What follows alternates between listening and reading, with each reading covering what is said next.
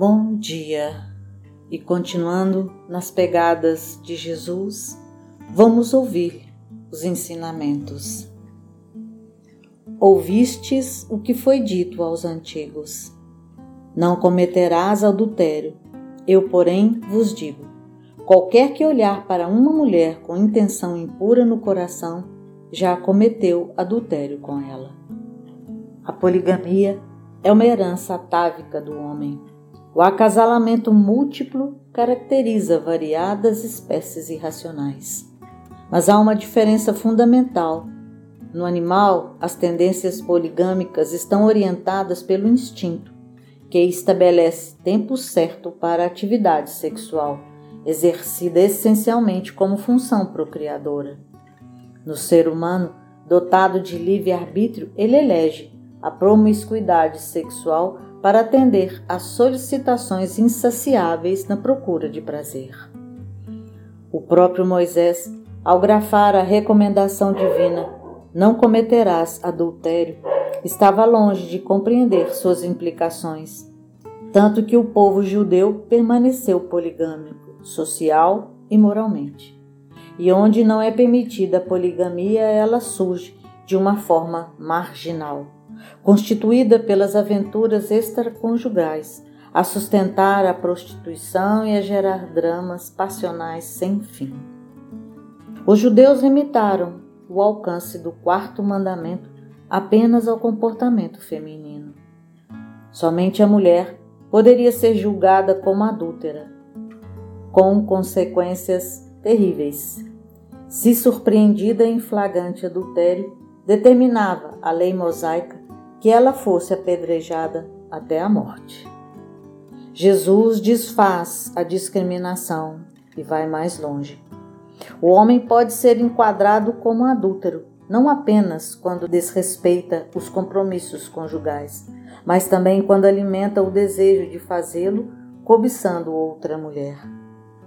Aparentemente sem importância, semelhante comportamento tem consequências graves, quer na intenção, quer na consumação, o indivíduo empolgado por ideias de adultério situar-se-á em regime de insatisfação crônica e inquietação insuperável, porquanto o sexo divorciado do amor e da responsabilidade é mero exercício de animalidade, constituindo-se em porta aberta à influência de espíritos obsessores. Hoje, mais do que nunca, a advertência de Jesus deve ser observada, porquanto no clima de permissividade atual, as deserções conjugais relacionadas com o sexo, tanto na parte do homem quanto da mulher, são comuns, consideradas normais e até estimuladas. Isso tem gerado verdadeiras aberrações como as infelizes experiências de troca de casais. Semelhante comportamento nada mais representa senão a exteriorização degenerada dos impulsos da poligamia, situando o ser humano abaixo dos próprios irracionais, porquanto esses observam os limites sábios impostos pela natureza, enquanto a criatura humana, dando asas à imaginação, não encontra fronteiras para suas fantasias degradantes. A única maneira de nos ajustarmos ao equilíbrio e à paz, sem nos deixarmos arrastar pelas tendências desajustantes da atualidade, é levarmos muito a sério a recomendação de Jesus, aprendendo a ver no elemento do sexo oposto que se aproxima de nós, antes de tudo, alguém que nos compete respeitar pois, como filhos de Deus, somos todos chamados ao exercício de sublimação dos sentimentos.